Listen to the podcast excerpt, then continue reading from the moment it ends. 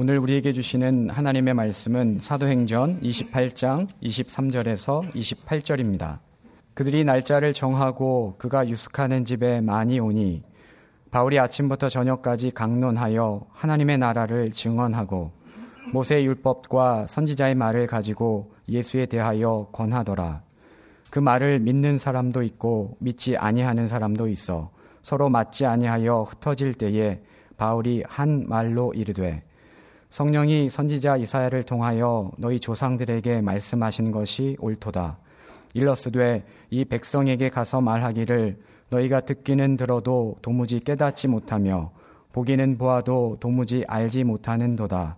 이 백성들의 마음이 우둔하여져서 그 귀로는 둔하게 듣고 그 눈은 감았으니 이는 눈으로 보고 귀로 듣고 마음으로 깨달아 돌아오면 내가 고쳐줄까 함이라 하였으니 그런즉 하나님의 이 구원이 이방인에게로 보내어진 줄 알라 그들은 그것을 들으리라 하더라 아멘. 은혜로운 시편 138편은 다윗 왕이 지은 시입니다. 그 7절 8절 내용이 이렇습니다.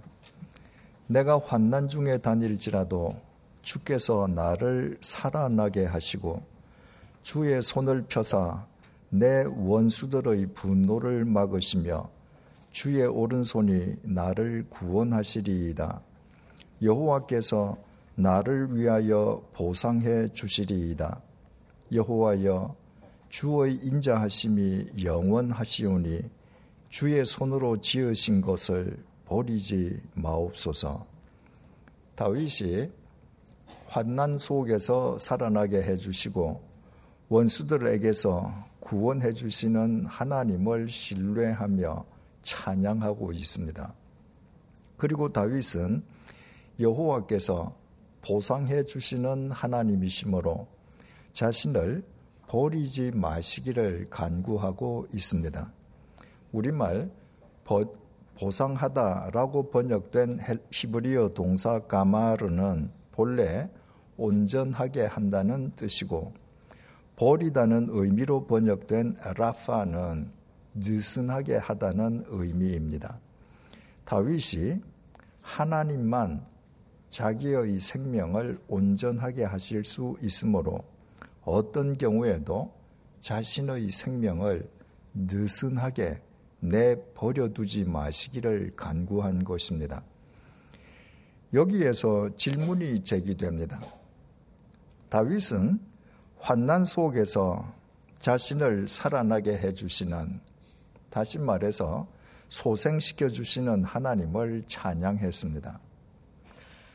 하지만 하나님께서 전지 전능하실진데 다윗이 아예 환난을 당하지 않게 해 주시면 더 좋지 않겠습니까? 다윗은 하나님께서 자신을 원수들에게서 구원해 주시는 분이시라고 고백했습니다. 그러나 하나님께서 다윗의 인생길에 그 어떤 원수와도 조우하지 않게 해 주시는 것이 다윗을 더 위해 주시는 길 아니겠습니까? 왜 다윗으로 하여금 온갖 환난을 겪고 원수들에게 시달리게 하신 다음에야 살아나게 하시고 구원해 주시는 것입니까? 창조주 하나님께서 미물에 지나지 않는 인간을 상대로 심심풀이로 장난치시는 것입니까? 지난 수요일 저녁에 창립 13주년 기념 행사로 4인 후임 공동 담임 목사님들의 토크 콘서트가 있었습니다. 얼마나 감동적인 시간이었는지 모릅니다. 그날 참석하지 못하신 분들은 교회 홈페이지 행사난에 올라 있는 동영상을 시청해 보시기를 권해드립니다. 우리들의 자랑스러운 후임 공동 담임 목사님들과 깊이 교감할 수 있습니다. 그날 대외 총괄 후임 담임 목사인 김영준 목사님이 이런 말을 했습니다. 원래 불교 가정에서 태어난 그분에게 고등학교를 졸업한 이후 3년이나 계속해서 좋지 않은 일이 일어났습니다. 자신이 저주받은 존재라고 여길 정도였습니다. 그는 현해탄을 건너 일본으로 갔습니다. 일종의 도피였습니다. 그러나 일본에서 대학교를 다니면서 주님을 만나고 보니 주님 안에서 모든 것이 이해가 되었습니다. 저주받은 것 같았던 그의 지난 날들은 그를 구원하시기 위해 일본으로 이끌어 가시는 주님의 신비로운 섭리였습니다. 그 시절 그분이 한국에서 자신이 원하는 대로 살 수 있었더라면 그분은 아직도 불교 가정의 자식으로 살고 있을 것이요. 백주년 기념교회 후임 담임 목사가 될 수는 없었을 것입니다. 하나님께서는 청년 김영준을 당신의 자녀로 선택하시고 미래에 백주년 기념교회 대외 업무 총괄 담임 목사로 세우시기 위해 그가 상상할 수도 없는 방법으로 그의 인생 한가운데에서 역사하신 것입니다. 하나님의 그 신비스러운 섭리와 은혜 속에서 이해할 수 없었던 자신의 과거를 이해하며 감사하게 된 김영준 목사님이 앞으로 살아가면서도 무슨 일을 당하든지 다윗처럼 고백하며 하나님을 찬양하지 않겠습니까? 다윗은 왕가의 혈통을 이어받은 왕족이 아니었습니다. 그는 베들레헴의 이름 없는 양치기 소년이었을 뿐입니다. 당시 팔레스타인에는 다윗 같은 이름 없는 양치기 소년들이 바닷가의 자갈처럼 지천에 놀려 있었습니다. 하지만 하나님께서는 그 많은 양치기 소년들 가운데 다윗을 핀셋으로 집어내시듯 불러내셨습니다. 그리고 10여 년 동안 인생 광야에서 온갖 환난의 터널을 거치게 하신 뒤에 그를 이스라엘 왕으로 세우셨습니다. 왕이 된 뒤에도 다윗의 인생에는 풍파가 많았습니다. 그는 수많은 원수들에게 시달려야 했습니다. 다윗이 하나님을 알지 못하고 하나님을 경외하는 사람이 아니었더라면 그에게 자신의 인생은 의문투성이었을 것입니다. 하지만 다윗은 하나님의 부르심을 받아 하나님을 경외하는 하나님의 사람이었습니다.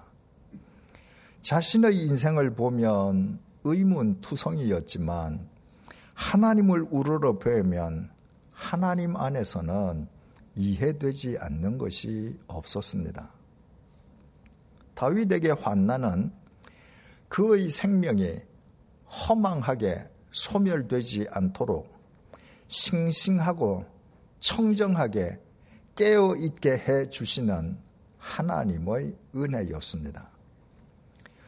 얼마 전에 TV에서 맛집을 소개하는 프로그램을 보았습니다.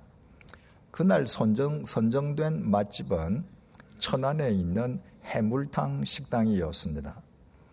식당을 꽉 채운 고객들은 해물탕에 들어가는 낙지와 전복이 어느 식당보다 싱싱하고 쫄깃쫄깃하다고 입을 모아 말을 했습니다. 식당 주인이 밝힌 비법은 그 식당의 수족관이었습니다. 전복들과 낙지들을 위한 수족관 속에는 작은 상어가 한 마리 들어 있었습니다. 그 상어가 움직일 때마다 전복들과 낙지들은 재빠르게 상어를 피했습니다. 바위나 수족관 유리에 가만히 붙어 있는 전복만 보아온 저는 전복은 제대로 이동하지 못하는 생물인 줄 알았습니다. 그러나 그게 아니었습니다. 상어가 움직일 때마다 전복은 마치 원반이 빠르게 굴러가듯이 재빨리 구르며 상어를 피했습니다. 상어 덕분에 전복들과 낙지들은 싱싱한 생명을 견지할 수 있었고 손님들에게는 더없이 쫄깃쫄깃한 식감을 선사할 수 있었습니다. 다윗에게 환난은 마치 그 수족관의 상어와 같았습니다. 환난을 거칠수록 하나님만 의뢰하는 다윗의 생명은 하나님 안에서 더욱 청정하고 싱싱하게 연구로 우리가 성경을 통해 알고 있는 바대로의 위대한 신앙의 다윗이 될 수 있었습니다. 다윗을 괴롭힌 원수들도 마찬가지였습니다. 우리말 원수라 번역된 히브리어, 히브리어 명사 오예브는 자신을 미워하거나 괴롭히거나 배신하거나 파멸시키려는 사람들을 총칭하는 단어입니다. 외부의 적들뿐 아니라 심지어는 다윗에게 은덕을 입은 사람들까지 원수로 돌변해서 무리를 지어 다윗을 죽이려고 했습니다. 하나님께서 매번 그의 생명을 지켜주시지 않았더라면 다윗은 원수들의 칼에 몇 번이나 목숨을 잃고 말았을 것입니다. 그때마다 다윗은 참된 구원자는 오직 하나님 한 분뿐이심을 확인하고 또 확인했습니다. 그와 같은 과정들을 거치면서 다윗은 비로소 하나님 안에서 온전한 사람으로 세워져 갔습니다. 그래서 다윗은 하나님께 어떤 경우에도 자신의 생명을 느슨하게 내버려 두지 마시기를 간구했습니다. 죄성을 지닌 인간의 생명은 조금만 느슨해지면 아예 퍼져버려 이내 욕망의 밥이 되고 맙니다. 오직 하나님만 당신의 말씀으로 인간의 생명을 팽팽하게 당겨 온전하게 해 주십니다. 그 사실을 깨달은 다윗이 평생 그 하나님의 손길에 사로잡혀 살기를 간구한 것이었습니다. 다윗의 이 고백과 간구가 왜 하나님의 말씀인 성경에 기록되어 있겠습니까? 다윗의 고백과 간구가 실은 하나님으로부터 구원받은 모든 그리스도인들의 고백과 간구이기 때문입니다. 우리 각자의 인생을 들여다보면 도무지 답이 없습니다. 우리 각자의 인생에는 우리의 이성과 논리로는 이해할 수도 설명할 수도 없는 사건, 사고들이 거미줄처럼 얽혀 있습니다. 그러나 하나님을 우러러보는 순간에 우리는 하나님 안에서 그 모든 것을 이해하고 설명할 수 있습니다. 그 모두가 우리의 생명을 싱싱하고 청정하게 지켜주고 구원자이신 하나님과의 관계를 더욱 심화시켜 주시려는 하나님의 신비로운 섭리임을 우리가 하나님 안에서 깨달을 수 있기 때문입니다. 그래서 우리 역시 다윗처럼 우리의 생명을 온전하게 하시는 하나님을 향해 어떤 경우에도 우리의 생명을 느슨하게 내버려 두시지 말라고 기도하며 살게 됩니다. 본문 속의 바울은 지금 로마 변두리의 싸구려 헛간에 있습니다. 바울의 한쪽 손목에 메인 쇠사슬은 그를 지키는 로마 군인의 한쪽 손목과 연결되어 있습니다. 바울의 연령이나 체력상 대단히 힘겨운 상황이었지만 주님의 휘페르테스와 마르티스로 생을 마감하려는 그에게 그런 상황은 조금도 문제가 되지 않았습니다. 바울이 로마의 유태교 어른들과 다시 만나기로 약속한 날이 밝자마자 이른 아침부터 유대교 어른들을 포함해서 많은 유대인들이 바울의 싸구려 헛간으로 몰려들었습니다. 바울은 그들에게 하나님의 나라를 증언하면서 구약 성경이 예언하고 약속한 메시아가 나사렛 예수심을 상세하게 강론했습니다. 바울의 강론은 100분 강론이거나 서너 시간 연속 강론이 아니었습니다. 바울은 그들에게 이른 아침부터 해가 저물 때까지 하루 종일 하나님의 나라와 예수 그리스도에 대해 상세하게 강론했습니다. 이미 인생 말년의 노년에 지병으로 시달리기까지 하면서도 자신을 찾아온 유대인들을 주님 안에서 살리기 위해 자기 생명을 조금도 아끼지 않는 바울의 모습 앞에서 스스로 자기 웅덩이에 갇혀 자기 생명을 하루하루 덧없이 갉아먹으며 살고 있는 우리 자신을 되돌아보지 않을 수 없습니다. 바울이 그렇듯 이른 아침부터 저녁까지 하루 종일 복음을 강론한 결과를 본문 24절이 밝혀줍니다. 그 말을 믿는 사람도 있고 믿지 아니하는 사람도 있어. 바울이 대체 누구입니까? 2000년 기독교 역사상 가장 위대한 사도요, 가장 뛰어난 변증가 아닙니까? 하지만 그 자리에 있던 사람들이 모두 바울이 전하는 예수님을 믿고 영접한 것이 아니었습니다. 위대한 사도 바울이 전한 복음을 듣고 믿는 사람도 있는가 하면 믿지 않는 사람도 있었습니다. 이것은 그리 놀랄 일이 아닙니다. 예수님께서는 성자 하나님이신 동시에 로고스, 말씀 그 자체셨습니다. 그렇지만 예수님의 설교를 들은 사람들이 다 예수님을 믿었던 것도 아닙니다. 예루살렘에서 예수님의 설교를 들었던 유대인 대부분은 도리어 예수님을 십자가에 못 박아 죽이는 무리에 가담하거나 동조했습니다. 어디 그뿐입니까? 무려 3년 동안이나 예수님의 가르침을 받았던 제자 가룟 유다는 은 30냥에 예수님을 팔기까지 했습니다. 그러므로 바울이 이른 아침부터 해가 저물기까지 하루 종일 복음을 강론했지만 그 결과로 믿는 사람도 있고 믿지 아니하는 사람도 있는 것은 조금도 이상한 일이 아니었습니다. 동일한 공간에서 동일한 바울이 동일한 복음을 전하는데도 왜 복음을 믿는 사람도 있고 복음을 믿지 않는 사람도 있었을까? 바울은 이 질문에 대한 해답을 이미 1차 전도 여행 중 비스티아 안티옥에서 얻은 바 있었습니다.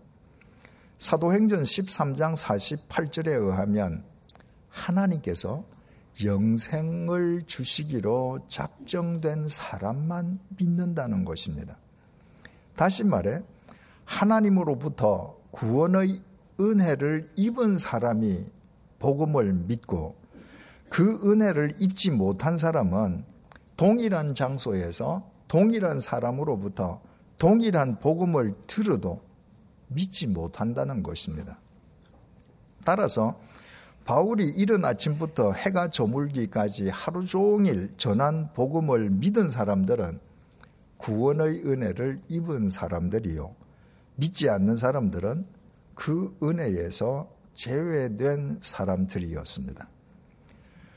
구원의 은혜를 입지 못해 바울이 하루 종일 전한 복음을 거부한 사람들에게 바울은 로마 변두리의 싸구려 헛간에서 한 손이 쇠사슬에 매인 채 죽은 예수가 다시 살아난 하나님이라고 헛소리를 짓거리는 실성한 미결수 노인에 지나지 않았을 것입니다.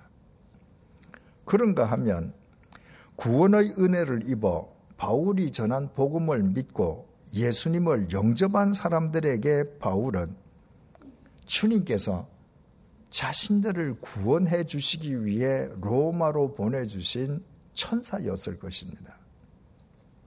본문 이후 그들은 시간이 날 때마다 바울을 찾아가 복음을 배우고 주님께서 바울을 로마에 이르게 하시기까지 그의 삶 속에서 어떻게 역사하셨는지에 대해서도 전해 들었을 것입니다. 그렇다면 구원받은 그들의 입장에서 한번 곰곰이 생각해 보십시다. 주님께서 주님을 대적하며 교회를 짓밟던 바울을 왜 담에색 도상에서 구원해 주셨습니까? 바로 자신들을 구해내시는 주님의 도구로 쓰시기 위함이었습니다. 3년에 걸친 아라비아 광야의 경건 훈련, 무려 13년이나 이어진 고향에서의 칩고 등 주님께서 왜 그토록 오랫동안 바울을 훈련시키고 연단시키셨습니까? 자신들을 말씀으로 조련해주는 주님의 슈페르테스와 마르티스로 세우시기 위함이었습니다. 주님께서 로마 제국 변방 출신인 바울의 시선을 제국의 수도 로마에 고정시키시고 그로 하여금 스스로 로마 황제에게 상소한 미결수로 로마에 이르게 하신 까닭이 무엇이었습니까? 로마에 살고 있는 자신들에게 영원한 생명을 주시기 위함이었습니다. 지중해에서 죽음의 유라굴로 광풍에 휩쓸린 바울을 주님께서 당신의 방법으로 살려내신 이유가 무엇이었습니까? 그 바울을 통로로 삼아 자신들에게 영원한 하나님의 나라를 상속해 주시기 위함이었습니다. 바울의 지난 생애에서 단 한 과정만 어긋났더라도 그들은 그날 로마 변두리의 그 싸구려 헛간에서 위대한 사도 바울을 통해 영원하신 하나님의 자녀로 부름받는 구원의 은혜를 입을 수는 없었을 것입니다. 주님의 그 은혜를 깨달음으로 그들은 그동안 이해할 수 없었던 자신들의 인생을 주님 안에서 비로소 이해할 수 있었을 것입니다. 그들은 조상 대대로 이스라엘을 등진 가난한 디아스포라 유대인으로 살다가 언제부턴가 제국의 수도 로마에 둥지를 틀고 있었습니다. 그렇다고 그들의 삶이 나아진 것은 아니었습니다. 그들은 로마에서도 대도시 하층 노동자의 빈곤에서 탈피하지 못했습니다. 왜 우리 조상들은 이스라엘을 등진 떠돌이가 되었는가? 왜 우리는 이 거대한 로마에서 일평생 가난하고 천대받는 이방인으로 살아야 하는가? 왜 그들에게 질문이 없었겠습니까? 어찌 자신들의 인생에 대해 한탄과 회한이 없었겠습니까? 그러나 구원의 은혜를 입은 그들에게 그 모든 질문들은 주님 안에서 절로 해소되었을 것입니다. 그들이 조상 대대로 이스라엘 땅에서 살아왔더라면 유대교의 절대적인 영향력 속에서 그들 역시 예수를 십자가에 못 박아 죽이는 무리에 가담했을 가능성이 더 컸습니다. 그들이 로마에서 출세하여 로마의 상류층에 속해 있었다면 로마 변두리 싸구려 헛간의 미결수 노인 바울을 자기들 발로 찾아갈 일은 없었을 것입니다. 그들이 그동안 거쳐온 눈물겨운 인생 여정은 모두 그날 로마 변두리의 그 싸구려 헛간에서 바울을 통해 그들을 구원해 내시려는 주님의 신묘막측한 섭리의 여정이었습니다. 그 덕분에 그들의 생명은 주님 안에서 싱싱하고 청정하게 소생될 수 있었고 그들은 구원자이신 십자가의 예수 그리스도를 인격적으로 만날 수 있었습니다. 그 은혜를 깨달은 그들 역시 살아가면서 다윗처럼 주님 안에서만 자신들의 생명이 온전할 수 있으니 어떤 경우에도 자신들의 생명을 느슨하게 내버려 두지 마시라고 강구하며 살지 않았겠습니까? 지난 주일은 우리 교회 창립 13주년 기념 주일이었습니다. 제가 13년 전 취임사에서 밝혔듯이 2005년 4월 21일 당시 100주년 기념재단의 부이사장 정진경 목사님, 상임이사 강병훈 목사님, 사무총장 김경래 장로님께서 그분들에게 저를 소개한 정광택 집사님과 함께 저를 찾아오셨습니다. 정광택 집사님을 제외한 세 어른 모두 제게는 첫 대면이었습니다. 그분들은 방치되다시피 한 양화진 외국인 선교사 묘원과 용인 순교자 기념관을 관리하고 한국 교회의 미래를 위해 새로운 교회를 설립하기로 했는데 저더러 그 교회를 맡아달라고 당부하셨습니다.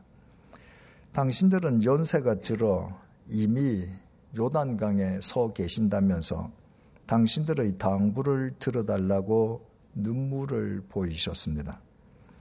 저는 스위스 제네바 한인교회를 끝으로 교회 목회는 더 이상 하지 않기로 하였으므로 그분들의 당부를 정중하게 사양했습니다. 당신들의 제안에 대해 기도해 달라며 저와 헤어진 그분들은 불과 한 시간 후에 저를 다시 찾아오셨습니다. 그리고 당신들의 제안을 받아주기를 재차 간청하셨습니다.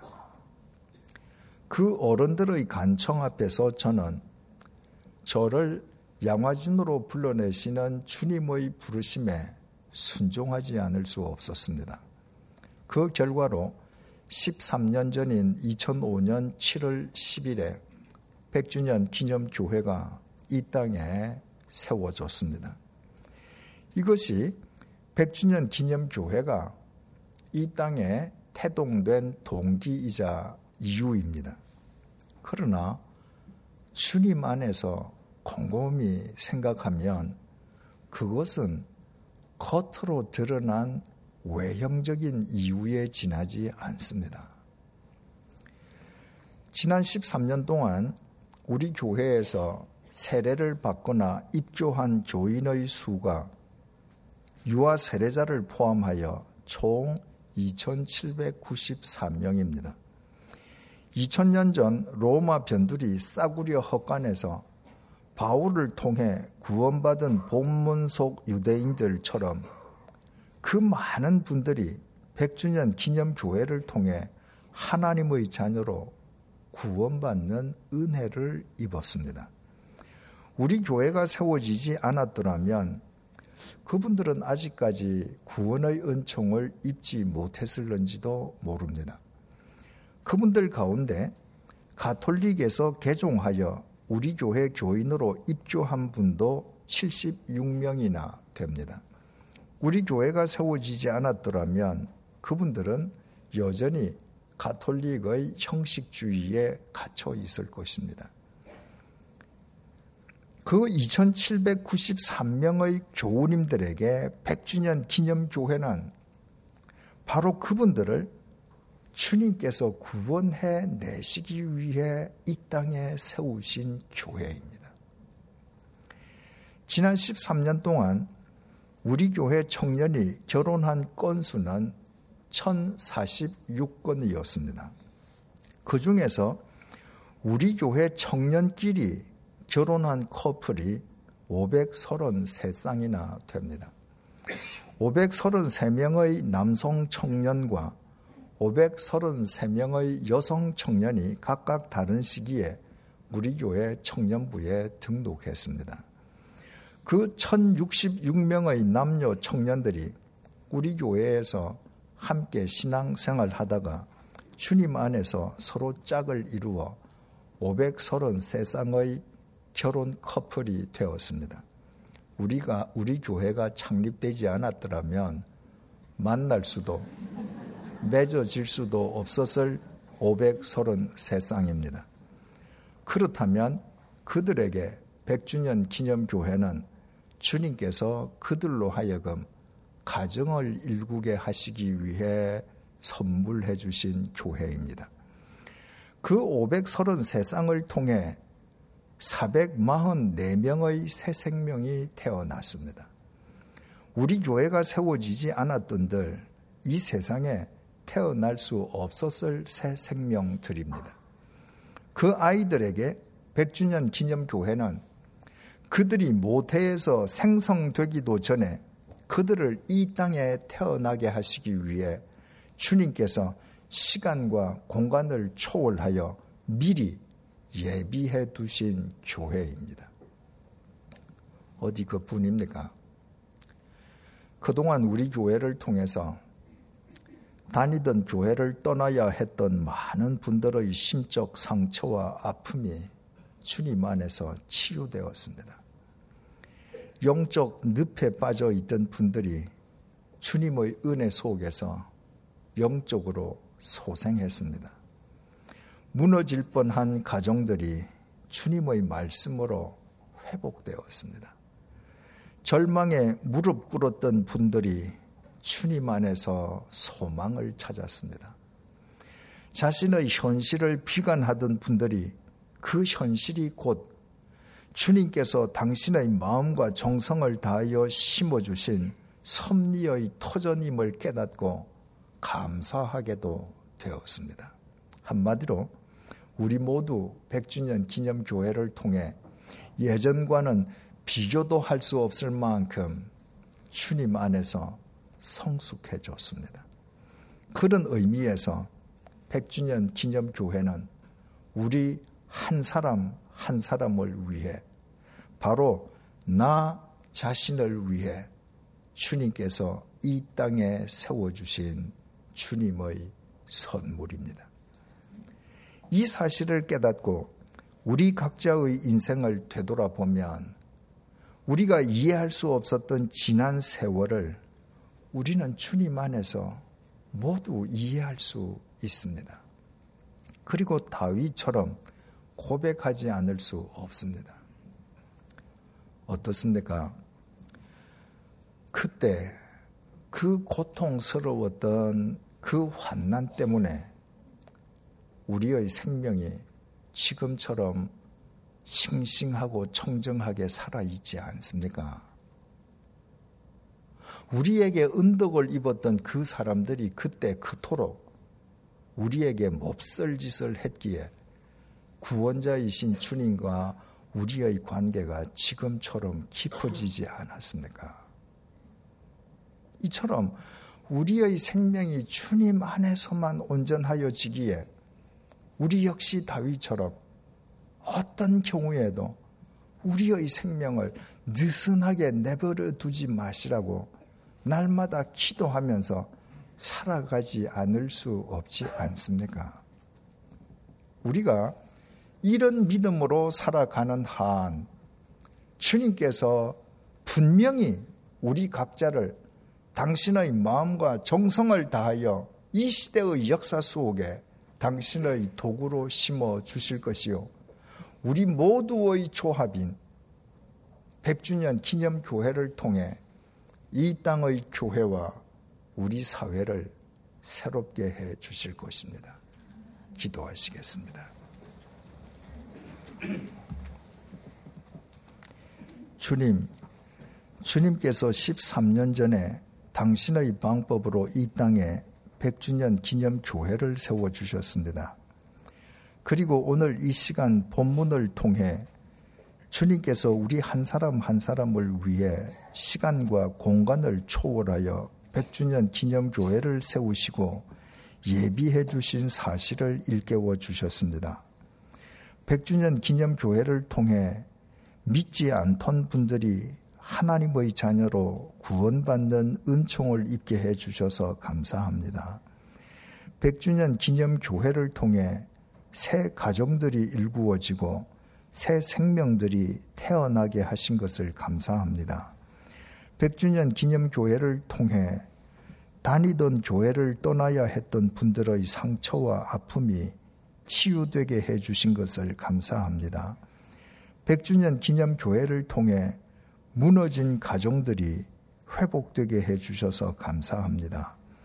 100주년 기념 교회를 통해 많은 교우님들이 소망으로 절망을 극복하고 영적으로 소생하고 자신의 현실을 바라보는 눈이 새로워지게 해 주신 것을 감사합니다. 100주년 기념 교회를 통해 환난과 고난이 우리의 생명을 싱싱하고 청정하게 지켜주며 주님과의 관계를 더욱 심화시켜주는 주님의 섭리임을 알게 해주셔서 감사합니다. 100주년 기념교회를 통해 이렇게 우리 모두 영적으로 더 한층 성숙하게 해주신 것을 감사합니다. 이처럼 우리의 생명이 오직 주님 안에서만 온전할 수 있사오매 어떤 경우이든 우리의 생명을 느슨하게 내버려 두지 마시기를 간구합니다. 그리하여 우리를 위해 100주년 기념교회를 세우시고 우리를 통해 100주년 기념교회를 이루어 가시는 주님의 뜻이 이 시대의 역사 속에 그리고 한국 교회의 미래 속에 아름답게 구현되게 해 주십시오. 예수님의 이름으로 기도드립니다. 아멘.